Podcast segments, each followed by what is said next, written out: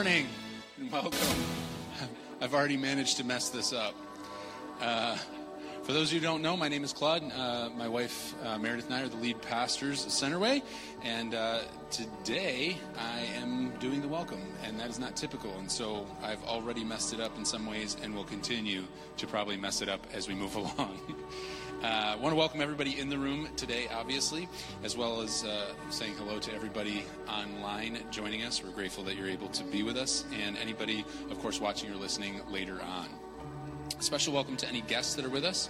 We've prayed for you and uh, really want this to be a low pressure environment for you. So We've developed a few avenues to serve you and answer any questions that may arise today as we go throughout the gathering.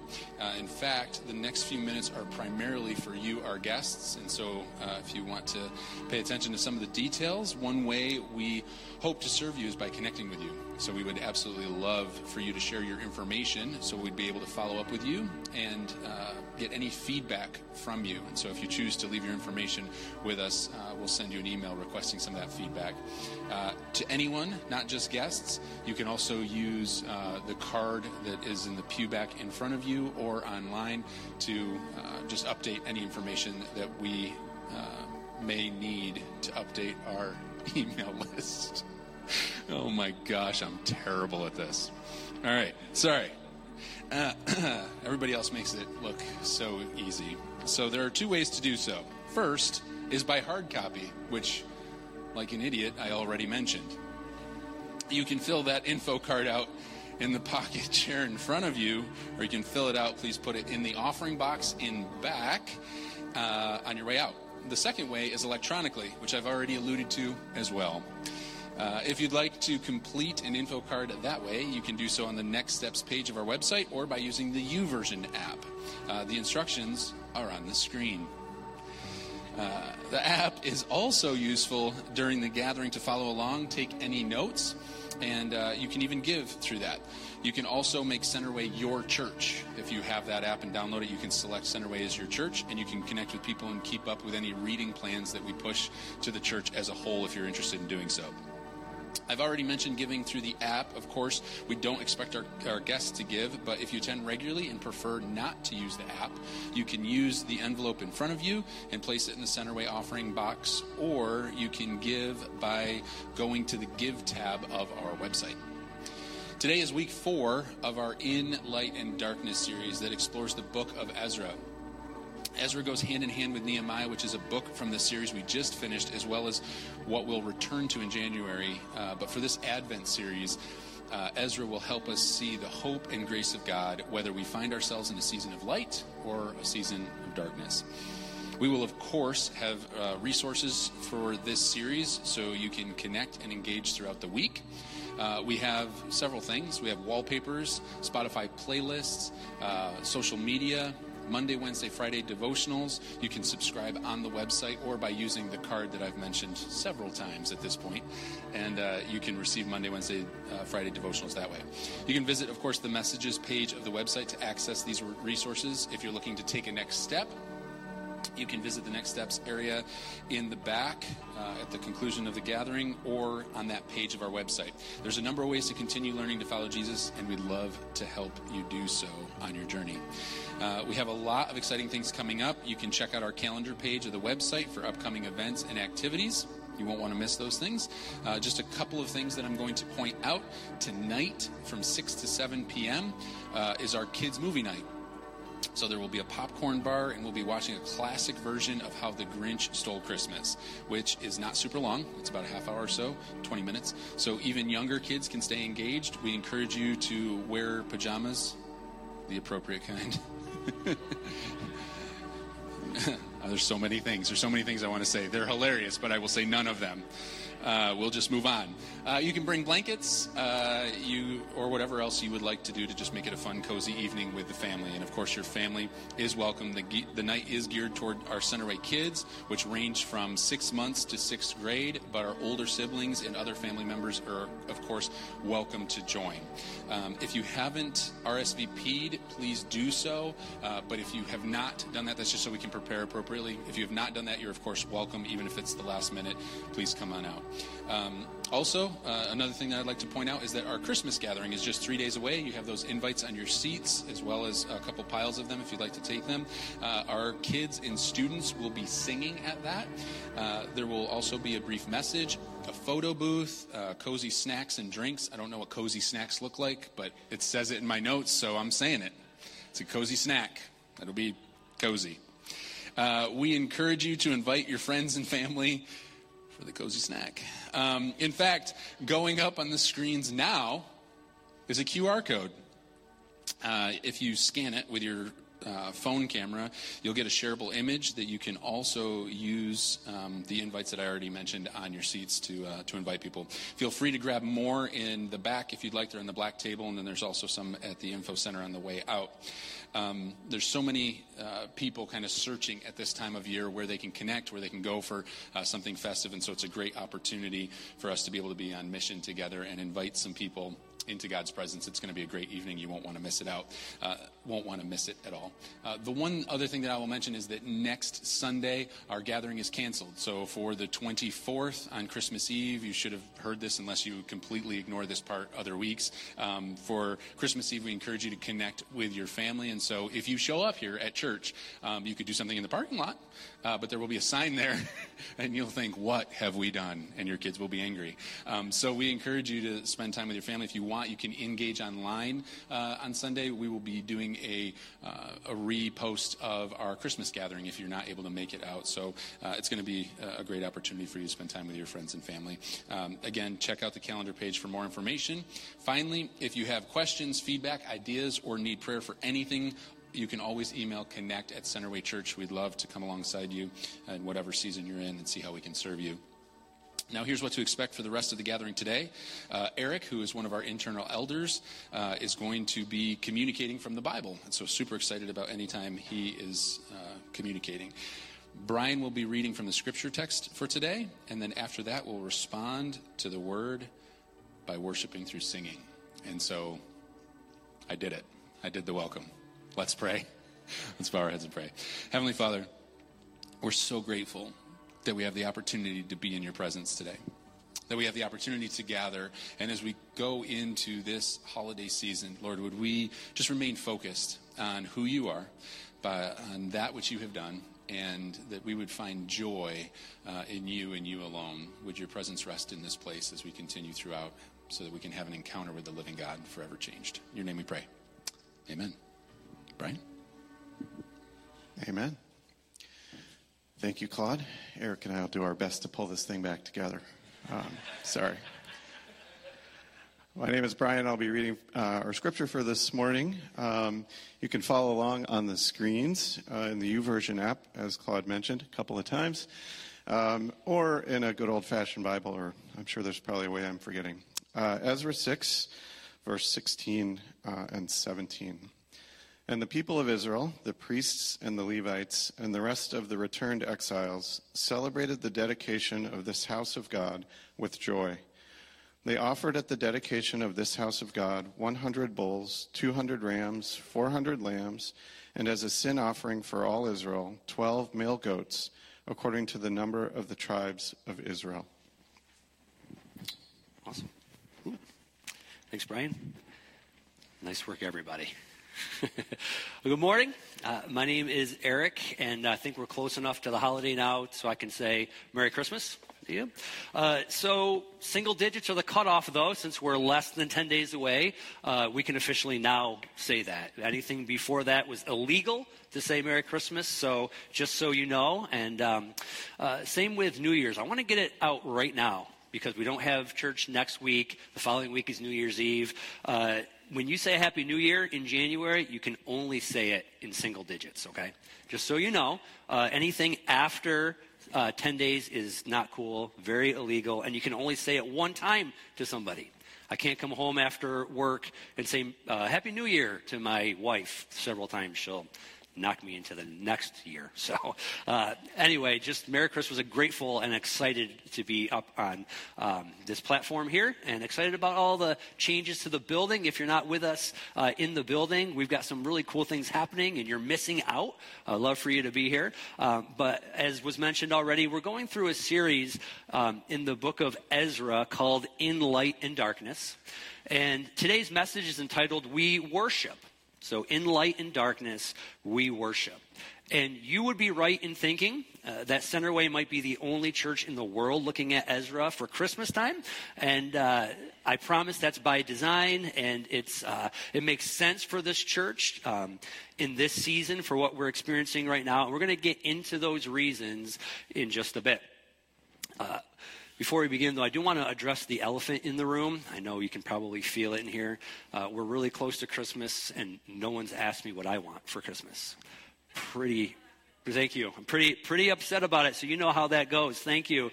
Uh, so, since I have a microphone turned on, I'm going to tell you what I want for Christmas. You can take it or leave it, you know, depending on if you know me or uh, or not. Um, in the past, my Christmas list has never been super long. I've always wanted that one thing. You know what I mean? Like, I don't care what else I get as long as I get that one thing. And so back in the day, I wanted a Nintendo, an 8 bit Nintendo. And if it had Super Mario with it, even better. So one year for Christmas, I got a Nintendo with Super Mario and Duck Hunt on the cartridge combined. It was amazing. It was, it was amazing. So great Christmas, absolutely. Uh, there was one year, uh, all I wanted was a Hot Licks guitar. And if you don't know what a Hot Licks guitar is, it's a guitar but better because it didn't have any strings, you know. It just had a buttons that you push. And so you're on there and you just push the button, you can rock it out. I got that, and that was pretty fun. Uh, as I became a college student, it was like things like peanut butter, you know, I would want for Christmas and stuff. Uh, but now my list is a little bit longer than that. I want a few things. Uh, the first thing is I just want my kids to sleep. I would love, I have three boys. Uh, Isaac is here. He does a great job. Uh, but uh, the other boys, like, I want them to sleep more than uh, three hours at a time. Like, not melatonin sleep. Like, if I get melatonin for Christmas, that's great, you know? Uh, but I mean, like, sleep eight hours, nine hours at a time, past 5 a.m. That would be amazing. Another thing I want for Christmas is I, I want to be bored. I miss it. I miss being bored. Like, when you're a kid, you're like, oh my gosh, I'm so bored. You're going to miss these days. Uh, just to let you know, if you're younger than me, I miss the feeling of having nothing to do and just wondering what I should be doing with my time. Like, how, how should I be spending my time, right? That's the thing I want for Christmas.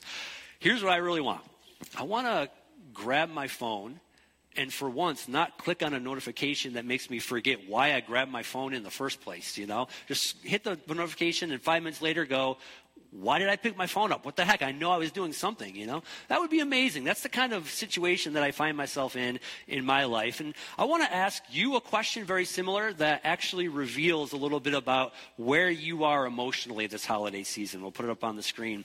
What would your perfect Christmas look like? What would your perfect Christmas look like? Uh, depending on uh, what part of life you're in, uh, what season you find yourself right now, I think that uh, every single person in this room has maybe a different kind of answer. Uh, but the reason I wanted you to think about that, and we're going to talk about that as our time goes on in Ezra, uh, is because whatever comes to your mind right now is uh, probably likely uh, what your life is lacking in right now. So if you think, let's say you're thinking about ah, like a traditional kind of friends and family by the light of a Christmas tree, uh, eating Christmas cookies, like that's really what I want. Chances are your family is pulled in a whole bunch of different directions, and you can't even find time to eat a meal together. So you're like, oh, that would be that would be amazing, you know. Uh, maybe you just want that perfect person in the perfect setting. And it doesn't really matter what's under the tree or anything like that, uh, as long as that perfect person's with you in the right setting. And uh, probably emotionally, you feel like lonely, you know, which is understandable this time of the year, uh, or that you have uh, this rut in your life that you want to get out of. And so you start thinking about uh, the perfect scenario. Uh, maybe similar to me, you want to be on the couch all Christmas binge watching movies, you know? Uh, and that probably means that your day is filled with decisions and obligations that you have to address. You've got to get done. The to do list, you go through it, and then by the end of the day, it's longer than when it started somehow. Um, and so I get that. You just want to shut your brain off. I get it. Uh, or maybe, uh, probably, if you're younger than I am, uh, you will probably want that one gift under the tree, right? Maybe you want that one gift in the garage. It would be really nice. Maybe you want that one gift in the marina. That would be really cool too, you know? Uh, or that one gift in the Caribbean. Hey, my wife and I are we're free the, the week of Christmas. If you got that one gift in the Caribbean, you can just let us know, and we'll uh, we'll be happy to uh, make sure that you're not lonely for sure. Uh, so what would your perfect Christmas look like? Now, here's what I want to do. I, I want to ease your mind a little bit up front. Uh, I want you to know before we go on that this is not a message about how the picture of your perfect Christmas is flawed or wrong in any way, or how you should feel bad about picturing what you do. And the Bible says that you need to change it by any means. That's not what, what's going to happen here. In fact, I do pray that you get the picture of your perfect Christmas. I really do. I mean, within reason, you know, of course. Uh, but instead, my hope today, uh, as we go through Ezra, is um, to show you how uh, God's picture of your perfect Christmas uh, will bring so much more joy and much more peace than we can even imagine. Um, Ezra challenges our definition of the word perfect, even. And so I, I want to make sure that as we go through our text today, uh, that those are the things on our mind as we as we move forward. And so, if you haven't been with us, if you're new uh, to Centerway, or if you missed a week, I do want to quickly recap the story of Ezra up to this passage so far, uh, because it's kind of linked. In fact, uh, Ezra is the story of exiles who had to leave their country by force, uh, but then they returned. And so it's kind of a roller coaster ride that we've been on for these past few weeks. And so uh, these exiles were able to return back to their country and then to lay the foundation of the temple that God had prophesied through the prophets was going to be rebuilt. And so we started off, they're back, and they laid the foundation of the temple. Woohoo! Exciting stuff. But then some remembered the grandeur of the old original Solomon's temple, uh, and they saw how small the foundation was, and there was weeping and there was sadness, and wah, wah. and so besides that, the work continued on, and so we're, we're moving ahead here until uh, the opponents of God's people begin to lie and intimidate their way into basically bullying the people to stop building the building from being completed. So just when you think we're excited again, oh, the work stops. We're back down in the lows, in the, in the darkness of the season. And for 15 to 17 years or so, uh, the work had stopped. But just when you think, well, that's it, God's not going to do anything else on our behalf. I guess we missed God in, in this moment here.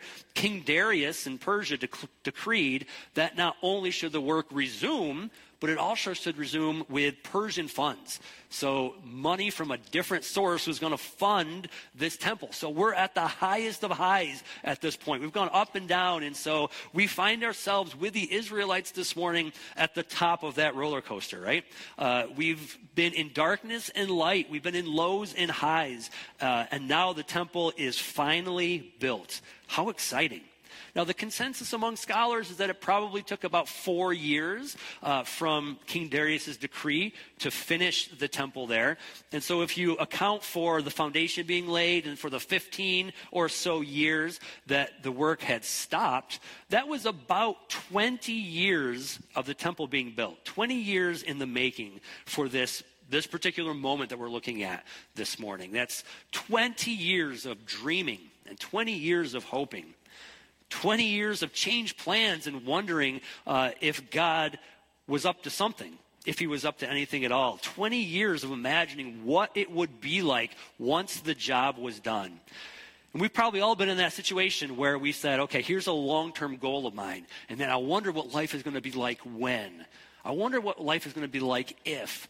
And that day comes, and all of a sudden we can check that off the list, and the goal is achieved, and uh, it's a super exciting moment. And so that day came when that last brick was put in place and the final furniture piece uh, was set. And that moment for the Israelites was probably a lot like experiencing the perfect Christmas for us, right? Where everything just kind of falls into place the way you dream it to, the way you kind of hope that it does after maybe even decades of toil and setbacks. And so they did what you and I would do probably. They threw a party. They, they ended up throwing a party. But it wasn't just any party. They didn't just say, phew, temple's done, let's move on. No, they were able to throw a party, and it was a worship party. Now, some, for some people, that doesn't go hand in hand, right? Worship and party, they don't go hand in hand. But the pretty cool thing about this is that you can see a sense that worship led to this incredible joy, and joy led to this incredible worship. There was a, a reciprocal effect that was happening here. So let's check out Ezra again, uh, uh, chapter 6, verses 16 and 17. I know we just looked at it, but let's look at it again. It says this. And the people of Israel, the priests and the Levites, and the rest of the returned exiles celebrated the dedication of this house of God with joy. They offered at the dedication of this house of God a hundred bulls, 200 rams, 400 lambs, and as a sin offering for all Israel, 12 male goats, according to the number of the tribes of Israel. So one of the things that we notice is that there seems like there's a lot of animals here. You know, we've got triple digits worth of animals being sacrificed, which sounds like a heck of a lot. Uh, ended up, if I'm doing the math right, uh, we've got about uh, 712 or so uh, kinds of animals. And it wasn't just the religious elite that were throwing this party, right? Uh, everybody, all of Israel was represented by the, the 12 uh, male goats, one for every tribe of Israel. All the people were there. Everybody was on hand to dedicate the building. And verse 16 says that everyone was joyful as they did. I think that's really important the idea of being joyful as they as they worship because it reminds us that the temple wasn't uh, just something that they completed it was actually a symbol of their national identity and as their identity as a people of god and so God was fulfilling his promise uh, in this building of the temple that the exiles would be successful in their work. But the temple represented not just that, but it also represented God's desire to connect with his people. And so finally, again, uh, they, there was a place where heaven and earth could connect. They weren't just filled with joy because the project was finished. It was a truly significant day, a truly significant thing that they were celebrating. But remember how we said that uh, the foundation that was laid was significantly smaller than Solomon's temple. Um, that temple was dedicated to. So the reason they're, they're dedicating this temple well, partly was because Solomon's temple had been dedicated. And so they knew that that's what was expected. Of course, that they probably would have anyway. Uh, but they remembered, hey, Solomon dedicated his temple with all the people. Let's do the same thing too. But if you look back uh, in the Bible to where Solomon's temple was being dedicated, that dedication was on an astronomically higher scale than the Israelites were able to achieve now that they're back from exile. So, verse 17 said, Remember 100 bulls, 200 rams, and 400 lambs. Now look at what Solomon sacrificed to the Lord uh, at his temple dedication. So 1 Kings 8 63 says this Solomon offered as peace offerings to the Lord 22,000 oxen and 120,000 sheep. So the king and all the people of Israel dedicated the house of the Lord. Wow. Compared to Solomon's day, this dedication was smaller on a scale of 1 200th the size. 0.5%, half of a percent, uh, the dedication was compared to Solomon's day. So that's like when uh, Clark Griswold thought he was going to get uh, a Christmas bonus large enough to install a pool. Instead, he got a Jelly of the Month club that he was enrolled in. You know, that's exactly what it is. And uh, if you don't get the reference, uh, don't ask my wife later. She'll be mad at me for this, I think. I'm just kidding. but there was joy. Here's what I love about this it was a small dedication compared to Solomon, but there was still joy. Not because of what they had, but because of what it meant to have it. I think I'm going to say that again. Uh, there was joy there, not because of what they had, but because of what it meant to have that thing. man, that's a cool place to be. That's a really cool place to be because the joy came from knowing that God still keeps his promises even when it doesn't seem possible that he could come through. That's what happened in this moment here. Wasn't as, as grand as they uh, remember, but God was keeping his promise. And so there was joy there. The joy came from recognizing that God did the work that was necessary to complete it. A miraculous and amazing work. Remember, there wasn't any way that the, that the project was going to resume because they were intimidated into stopping the work. They were forced to stop the work politically. And so, unless God showed up, it wasn't going to happen. And he showed up. So there was joy there. Joy was experienced because of the truth that there was again a way for heaven and earth to overlap and a place where broken people could encounter the healing presence of God. That's where the joy came from. And that's what led to worship. And as they worshiped, there was this joy of understanding what was happening in their world. Maybe when you thought about your perfect Christmas a little bit ago, uh, you looked back to past Christmases and you thought, you know what my perfect Christmas would be? If I could just have that experience again. If I could go back to 10 years ago, 20 years ago, 30 years ago, whatever your time frame is, uh, and you thought about the day where it seemed like you had 200 times the amount of family and friends, right? 200 times the amount of food and 200 times the laughter and the special moments. And you just want to go back to those days because those were the glory days, right? Those were the days where uh, everything seemed like they were perfect and there were things in your life that just now you would, you would give anything for. People you love, places you love, circumstances that matter to you that you no longer have for one reason or another. And it's really, really tempting to look back and say, My perfect Christmas is simple. I just wish I had what I used to have. This year, it's not going to be nearly the size, nearly the scope, nearly as grand as I wish that it would be. Now, according to this text, they were still filled with joy as they worshiped and dedicated the temple back to God for His glory. So, uh, in today's world, just like back then, there is a real temptation to celebrate and to be joyful just because we got all this stuff, right? The Israelites could have been tempted to rejoice because they got the work done. We checked the box off. We had a goal and it was achieved. In other words, there was temptation there to rejoice because they got what they wanted, right? And if we're not careful, we too can fall into that trap of getting what we want and thinking that getting what we want is the key to the good life. That man, if we just had that image of the perfect Christmas come to life, if it became a reality for us in this season, then everything will be as it should be. And if we're not careful, we could believe a lie that getting what we want is an indicator of God's blessing or approval for our life. And if I could use this time as a confession for a moment, uh, way too many times in my life, I've believed the lie that when I don't get what I pray for on my timetable, it's an indication that God is apathetic toward my circumstances, or he might be angry at me for something. And listen, I know that it's terrible theology. I know it in my head, but I also live in this world. And this world says that in order to live your best life, you got to have things and you got to achieve goals.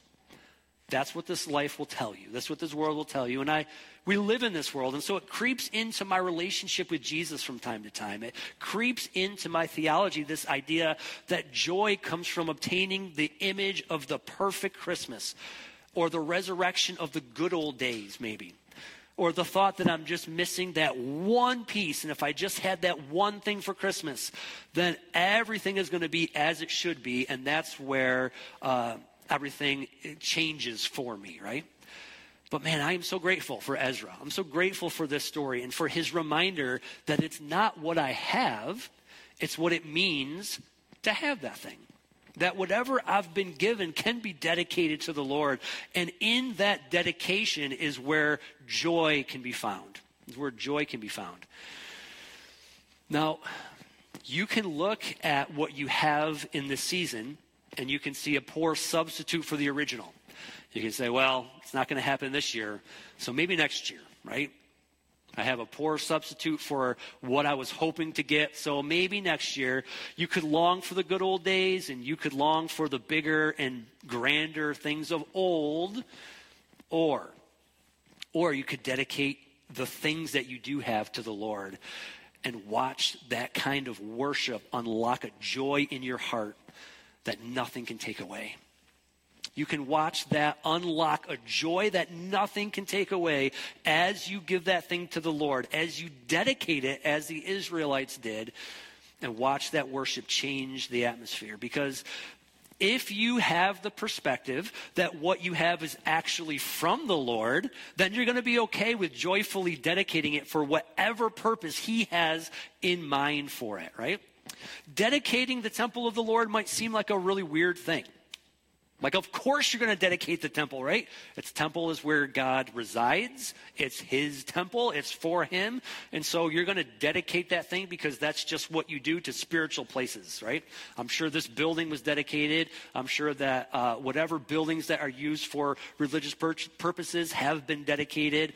And so, like, that's kind of what you do. But what the Israelites were actually doing, they were remembering the faithfulness of God of old they were saying, God, still in this moment, you have been faithful. And it was their way of showing that even though they built it with their own hands, that it wasn't theirs to decide how to use it, right? They didn't say, We built this temple, and so now, God, here are the rules for living in it, right? And if you don't like my rules, then I will take this building down. I set it up and I can take it down, right? Like some kind of curmudgeony old, you know, grandparents or great grandparents, something like that. But the reality is, is that when you dedicate something to the Lord, you're saying, this is yours, right? I don't get to decide how it's used. I don't get to decide uh, what you do with it. It's yours. When we dedicated our twins to the Lord, we said, these kids are yours, right? Uh, I don't get to keep them from you and from your plans and from your will.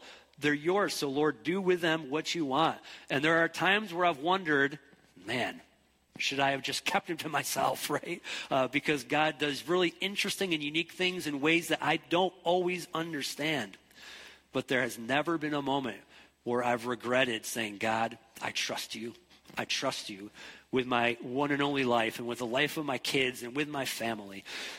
When you dedicate something to the Lord, you're declaring that that thing might be in your possession, but God gets to decide what happens with it. And honestly, as we see in Ezra, that is such a joyful place to be. It really is a joyful place and a joyful perspective to have. What they were doing in that moment was actually pointing to Advent in a really, really cool way. Uh, they were dedicating a place to the presence of God, um, and they were saying, God, with this place, we can now experience a bit of heaven right here on earth. In order to experience that, though, you kind of had to be in the right place, the single place, right? And you kind of had to be from a single people group, right? You had to be uh, these people and you had to go to this place. And you had to perform the necessary rituals in order to be pure enough to come before Him. But if you met that criteria, very specific criteria, then you could experience the presence of God. And so, as they dedicated the temple, what they actually were doing was saying, yes, this thing is imperfect. But through the lens of Scripture, we can see that they were also pointing ahead to just about a little over 500 years later when an angel would announce to shepherds that a baby would be born for all people would be born for all people. And Jesus entered our world so that we could experience his presence, the presence of God, wherever we went. Because he lived a perfect life and he made the perfect sacrifice on the cross so that the specifications of the law could be met in him. And one of the things that I often hear and I agree with is that the gospel uh, isn't exclusive, right? But it is specific. So sometimes in our culture in the 21st century, we hear, well, Jesus said that he is the way, the truth, and the life, and that no one comes to the Father through him. Ugh, how exclusive is that? Come on, you don't want to be exclusive. And we say, no, Everyone can come. It's no longer you have to go to a city in the Middle East. No longer do you have to have a specific bloodline and go through a specific purification ritual. Anyone and everyone, regardless of how pure and impure you are, can approach the presence of God through Jesus. But the gospel is specific. We can't just say, hey, you think you're a good person? Come on in, right? Uh, you think that your good deeds outweigh your bad deeds? Come on in. The gospel is offensive because the gospel is specific, that Jesus is the way to the Father. And as we approach this Advent season, what we're saying is, God, Jesus came so that I could have relationship with you. And as I follow Jesus, as he becomes the Lord, as I dedicate my life to the Lord, then everything begins to fall into place. And joy, true joy, can be found regardless of what Christmas looks like to me. The stuff that we get at Christmas time, the experiences that we have at Christmas time, they will bring a kind of excitement for a while. You know, the presents and the, the things and all that stuff. But true joy comes from, from watching God do the miraculous when you give control to Him. If you were to ask me what my perfect Christmas would look like around two years ago, right now, my answer would be very, very simple. I just want my son home uh, for Christmas. Uh, it was just after Halloween, a couple weeks after Halloween uh, two years ago, that uh, Eli, uh, my now 14 year old uh, son, twin son of Isaac's, um, was in the hospital. He just he has cerebral palsy and another condition that on paper is degenerative. Um, you know, gives you an expiration date that's a lot shorter than you would you would hope uh, with for your actual body. Uh, but this kid, his eyes light right up, and there's joy you can tell uh, in my in my son Eli.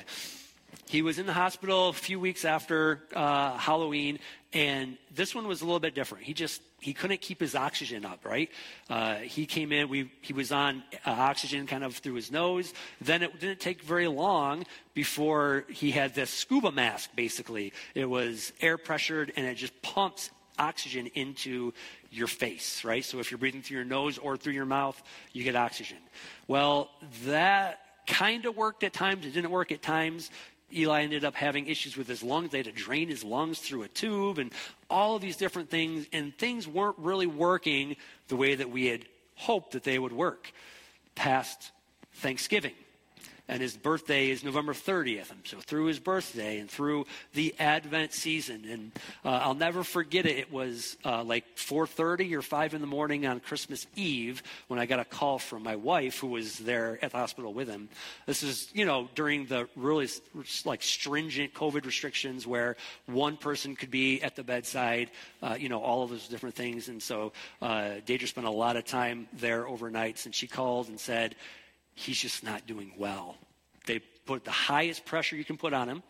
Uh, there's nowhere else to go, and his oxygen just dipping, just dipping. Christmas Eve, two years ago. And so I went up there as fast as I could. I think my mom was, was helping out. And um, his, we were just watching his oxygen dip down to like deadly levels. And so the doctor looked us in the eye and they, he said, This is likely your son's last day on earth you know, unless, unless we do something drastic. One thing I forgot to mention was that uh, shortly after we got to the um, hospital, they said uh, he probably needs a trach, a tracheotomy, uh, but he probably won't survive it.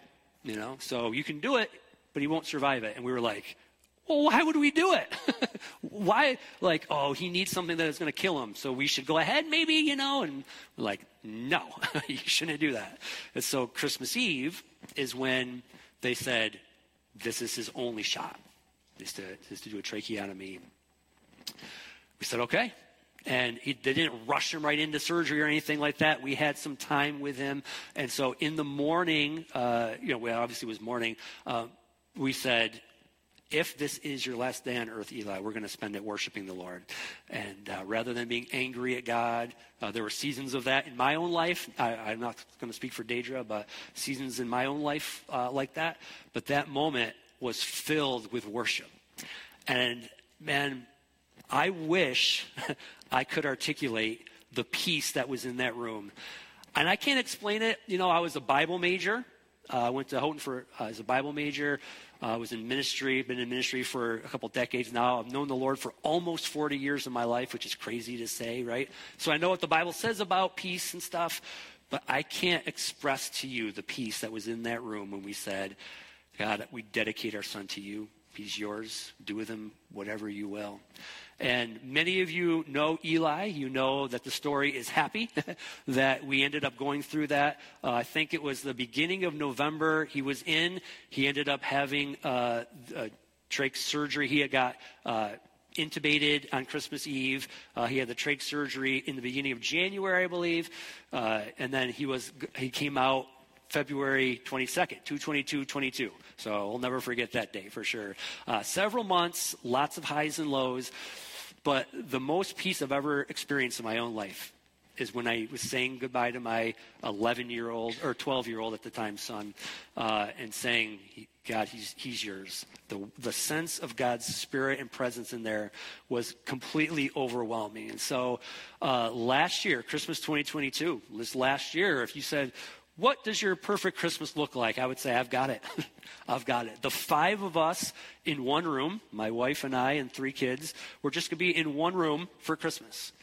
Probably not going to do much. We're probably going to sit around watching movies, right? Uh, but we were all in the same place at the same time on Christmas. And that was perfect. It was my perfect Christmas.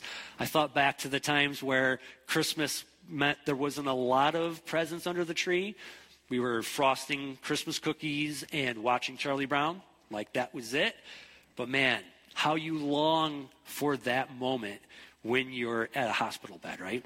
And so I'm I know that each and every one of you could walk up to this platform and share your story of pain and your story of heartache in the midst of a season that is supposed to be light, right? There's darkness in the midst of a season at times like that.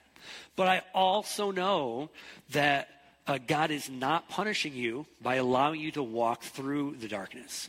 And I also know that when you dedicate your gift, your whatever, to the Lord, um, there's a worship and a peace and a joy that happens in that moment that you will not be able to explain and you won't be able to comprehend, but you'll be able to sense.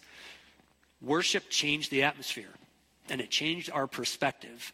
And that's exactly what we need when we're walking through a series of light and a series of darkness. Now, don't get me wrong. I am not saying that when we give, when we dedicate Eli to the Lord, we dedicate our kids or whatever it is, that we'll love them less, right?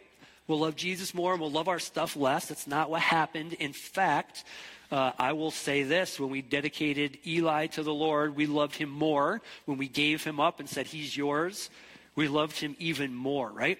But our love for God grew exponentially, exponentially, and our understanding that He makes all things new.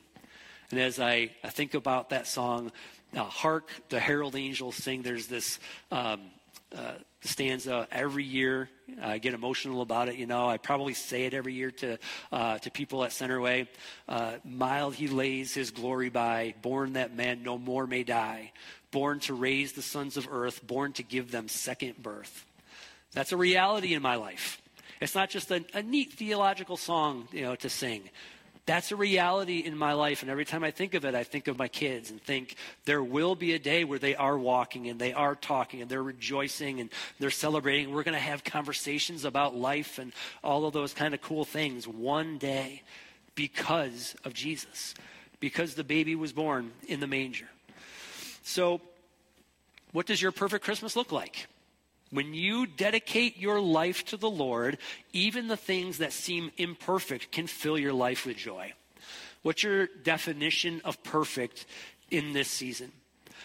I actually think that the perfect way to respond to this text this morning is by worship. And now at Centerway, we authentically believe that the text requires something of us.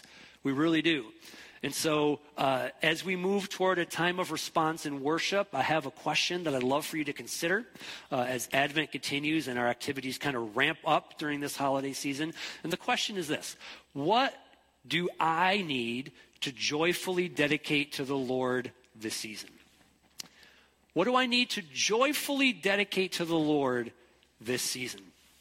What is it that I've been putting too much pressure on to give me joy or hope or peace?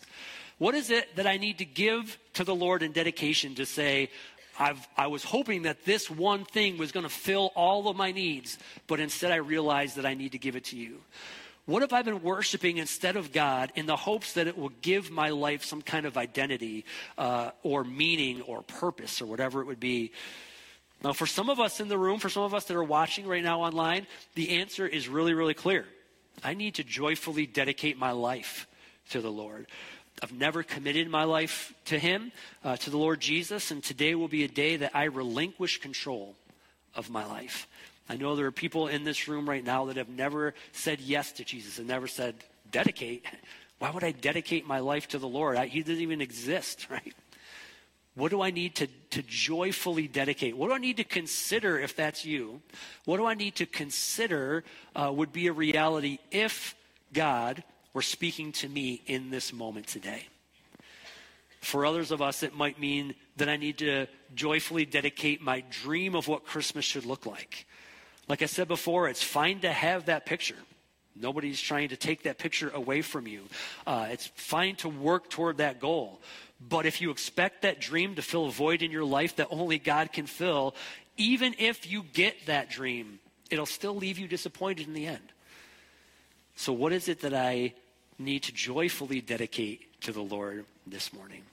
I'm going to ask you to bow your heads with me, and um, you don't need to close your eyes unless you're going to get distracted uh, by the worship team coming up and some other people moving around a little bit. I am going to pray in this moment. I'm just going to ask God to reveal to us what it is that we need to give back to Him.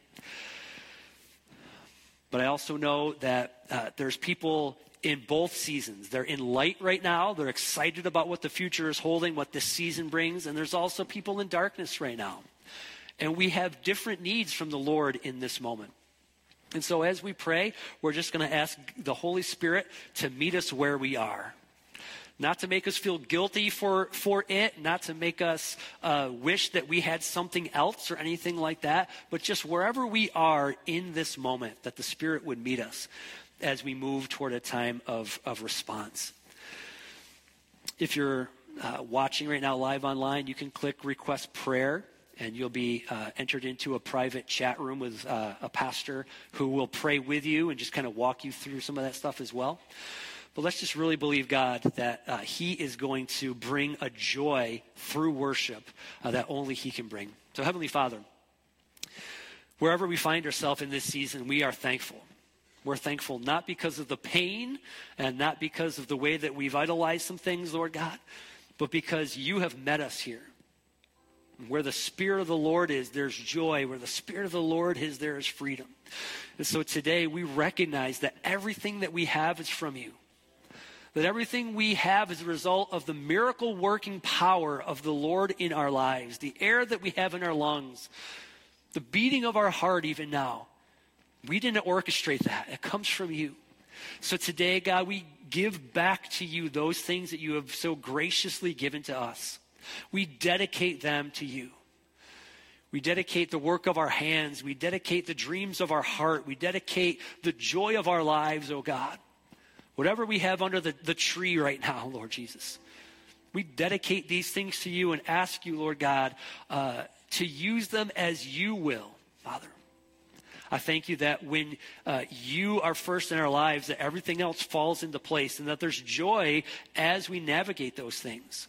But you never ask us to feel guilty for uh, the joy that we have because we know that it's from you. But Lord, we recognize that if you're not first place, if we don't uh, want to get our hope from you, we'll try to get it from somebody else or from something else or from someplace else. And that'll cause destruction. So today we joyfully give you our lives and we joyfully enter into a season of worship. Father, use us as you will. Do in us whatever you want, we pray. In Jesus' name. Amen. Worship the Lord. Yeah, Centerway, we're very specific to um, choose songs that go right along with the message to kind of give voice to what we're talking about. And I want you to resist the temptation to think, oh, this first song is just a Christmas song. Um, it actually points back to the, the Old Testament Israelites and um, what Jesus has done for them, but it points to the joy of serving Jesus as well. So please sing this first song together.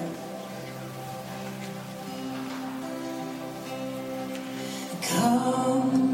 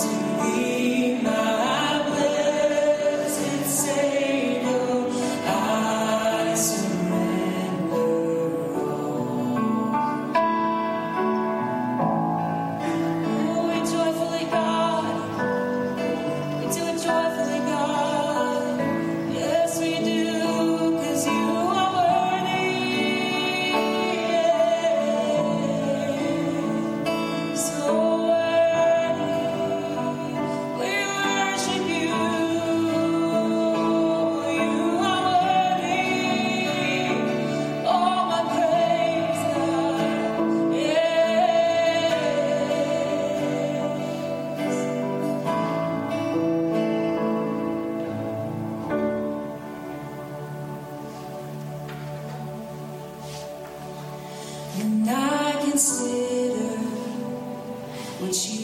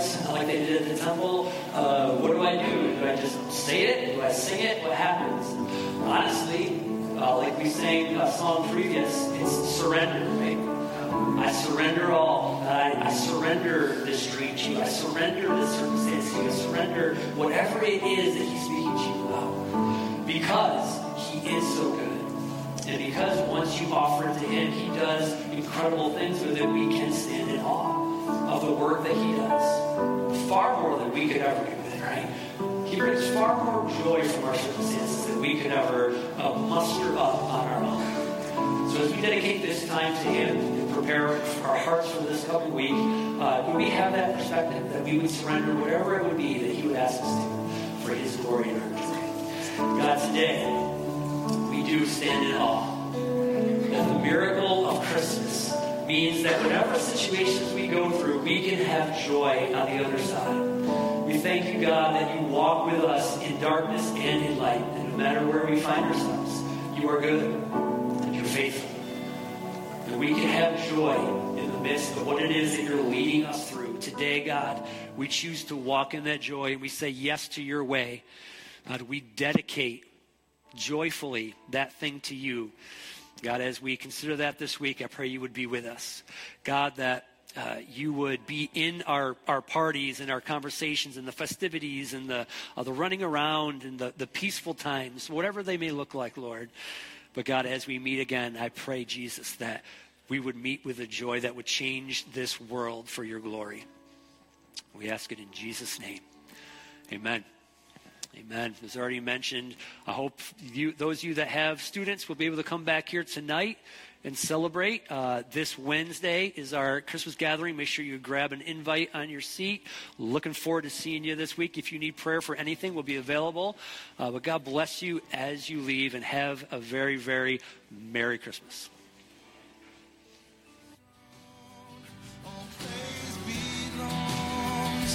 Christ